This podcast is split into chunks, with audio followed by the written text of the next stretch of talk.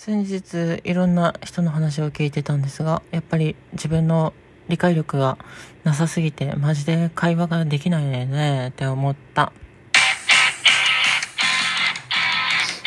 冒頭からすいません。あの、ちょっと意味わかんないと思うんですけどいろんな人から声かけられるんですけどその人たちが何を言わんとしているのかがちょっとマジで理解できなくてあのもしかしてその書いてる人の文章が意味わかんないのかそれともか私の理解力がないのかがちょっとわかんなかったんですけど、まあ、ちょっと今日ですねツイッターとかでいろんな人のコメント見てたんですけどやっぱり私の理解力がないだけなんじゃないかなっていう結論になって、まあ、ちょっとうんちょっと自分って思いましたはい。何の話かもうどうでもいいんですけど、えこれはですね、ニューハーフという男でも女でも経験できない特殊な生き方をしているスザンヌ美咲が湧く LGBTQ 性のお悩みぶっ込み案件という番組ですね。あスザンヌ美咲の秘密の花園っていう番組ですねで。聞くだけで男の肉体を女にトランスさせてしまうよ。探求欲と好奇心旺盛なあなたの知的欲求を満たす番組です。本日も笑顔、ハート、ネギボタンをポチポチ押しながら聞いていってください。というわけで、今日のお題がこちらです。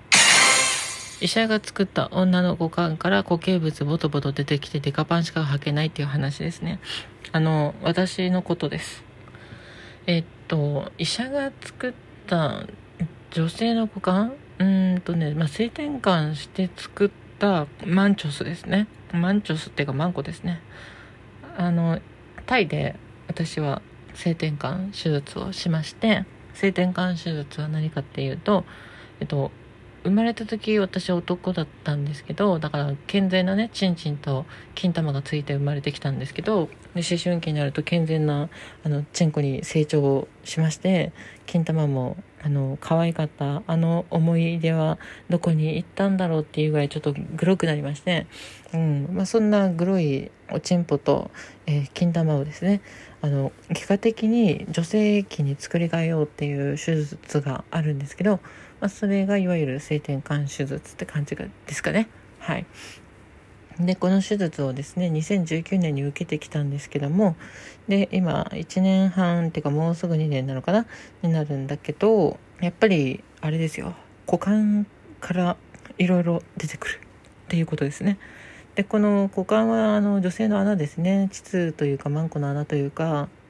それがですねやっぱり何て言うかうんと出てくるいろいろって感じですよ。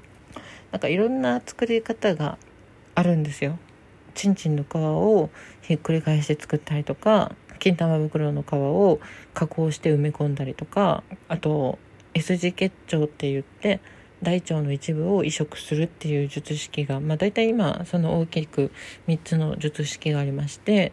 で、まあ、最近新しくですねあの腹膜って言ってお腹の中の膜ですねそれをあの股間とつなぎ合わせて膣にする、まあ、女性の穴にするっていう術式をその男性から女性の性転換者の、えー、膣として使うっていう術式がですね登場したんですね。でもともとこの術式はあの生まれつき膣がない女性あのロキスタンスキロキスロキスタンロキススキロキうん、まあ、3つぐらい前のラジオトークでも話したんですけどまあ、そういった人たちの、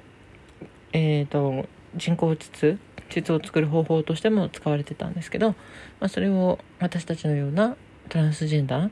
に応用したっていう術式ですね、まあ、そんな術式の中私は S 字結腸という大腸の一部を使って作ってるんですけど、まあ、これがですねいろいろ出てくるということですよ。まあダイレーションって言ってその膣がね作った穴がね収縮収縮っていうか縮まって、まあ、性行為で使えないっていうことを防ぐために、まあ、拡張作業みたいなのをねするんですよ。なんか学生時代とかなんか見たことあるかもしれないですけどちょっとヤンキーっていうかやんちゃな子があのピアスに穴開けてでそのピアスをなんかなんかあのなんかとんがりコーンみたいな、まあ、とんがりコーンというか何ですかね。あの三角形の円錐状の先細りから太くなっていくみたいなだんだん太くなっていくみたいなそういうものを耳にぶっ刺して徐々に徐々にねこの穴を大きくしていくっていうねそういう拡張作業をあのなんか勤しんでた学生時代あの先輩あの後輩あの同級生いたかもしれないんですけど、まあ、そんな感じで耳の穴をね拡張するのとよろしくあのマンコの穴もね拡張していくっていうことが必要なんですけど、まあ、そうすることによってまあ何ですか？穴がね成功で使えるようになるってことなんですけど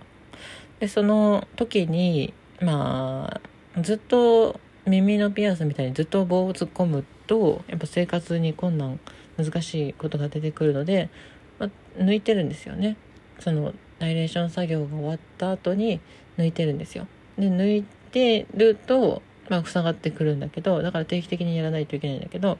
まあ、抜き終わった後に、まあ、内側の方からなんか液体が出てくるんですよね。液体の時もあれば固体の時もあるんですけど、はい。まあ、それがですねあの、まあ、術式によって結構違ってきて最初話したチェンコ裏返す術式とか金玉の皮膚を加工して植え付ける術式とかだとそんなにあんま出てこないらしいんですけどこの私がやった S 字結腸法っていうねあの大腸の一部の S 字結腸を使った術式だと結構いろいろ出てくるって感じなんですよ。もともと大腸を使ってるので、まあ、大腸ってそのもともとなんかぬめり系というか湿り系というか、まあ、内分泌というか分泌する部分があるんですけど、まあ、それを使ってるんでその大腸だった名残があって分泌してるんですよね。うん、でそれがあの大腸とかと違って大腸ってほら肛門とつながってるからうんこと一緒にそういう分泌液はねむしろうんこと混ざって出てくると思うんですけど、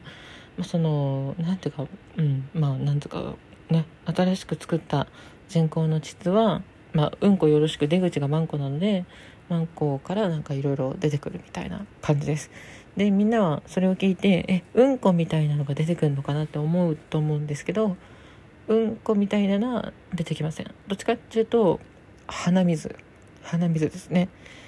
であの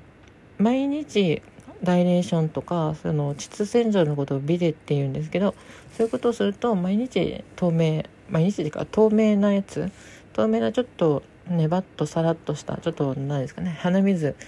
鼻がこう詰まっててティッシュにブシーって出したら出てくるあの透明のねちょっとねばっとした。まああそこまでねばっとはしてないんですけど、まあ、そんな液体が出てくるぐらいなんですけどこのダイレーション作業をサボってて3日に1回とか4日に1回にすると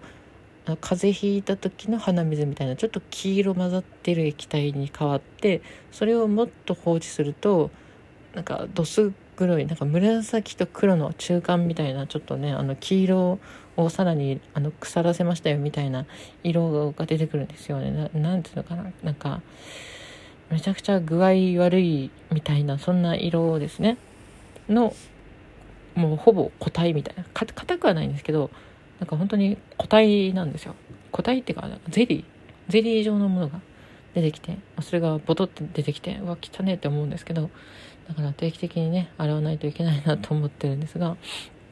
うんまあそういう話をねちょっと今日はしたかったなと思って。でそれでまあ定期的にダイレーションをしているわけなんですけどダイレーションが終わった後に出てくるとパンツがこう汚れるじゃないですか。だからナプキンをね日頃からつけてるわけなんですけどまああのダイレーションした当日と翌日はつけてるんですが2日3日ぐらい経つとその出てこなくなるので、まあ、ナプキンとかつけなくてもいいんですけど、まあ、3日に1回とか2日に1回ペースでダイレーションしておくと、まあうん、ほぼ毎日ナプキンつけとかないと安心できないみたいな感じなんですよね。でナプキンをつけるっていうパンツってサニタリーパンツとか言われてて、まあ、生理中のパンツとかってちょっと大きめにできてるんですよね。まあ、それはなぜかっていうと生理の時女性の生理の時に血液がね出てくるんでそれがこうパンツの外に漏れないようにちょっと大きめに作られてたりするんですよだからね私もほぼ毎日サニタリーパンツですほぼ毎日はいちょっとね性転換前はねすごい際どいパンツとかそのティーバッグとかそういうのがね結構ねセクシーだなと思って履いてたんですけどもう性転換してからそういうのが逆に履けなくなりましてその股間から液体が出なくなったとか出ない時でもちっちゃいパンツ履くと食い込むんですよね。今まではそのチンコがあったおかげであの食い込みを防止してたんですけどチンコがなくなってあのなんかマンコというか割れ目状のものになっているので、まあ、そこに思いっきり食い込むんですよね。で食い込んでそのパンツが食い込むと、まあ、痛いっていう感じなんですよ。まだ性転換して2年まだ経ってないんでまだ傷口もちょっと痒かったり痛かったりする部分があるんですけど、まあ、そこにちょうど当たって痛いということででっかいパンツしか現在履いてないって感じですね。ちっちゃいパンツも持ってるんですけど、まあ、まず履く機会がないっていう感じになってて畜生畜生なんですけど日に日にねこの痛みは軽減していってますし、日に日にねそのダイレーションも頑張れば頑張るほどあの回数を減らすことができて、まあ、私は性転換してうん1年2年ぐらいなんですけどこれが3年4年5年ってなっていくとダイレーションのね頻度っていうのも週1とか月1とかでもいいのかなっていう状況になっていくんで、まあ、それだったら可愛いパンツも履けるんじゃないかなと思ってます。だからその日が来るためにもダイレーション頑張らないといけないんですけど、まあ、めんどくさくてほぼやってない。ほんとほぼ週1最近。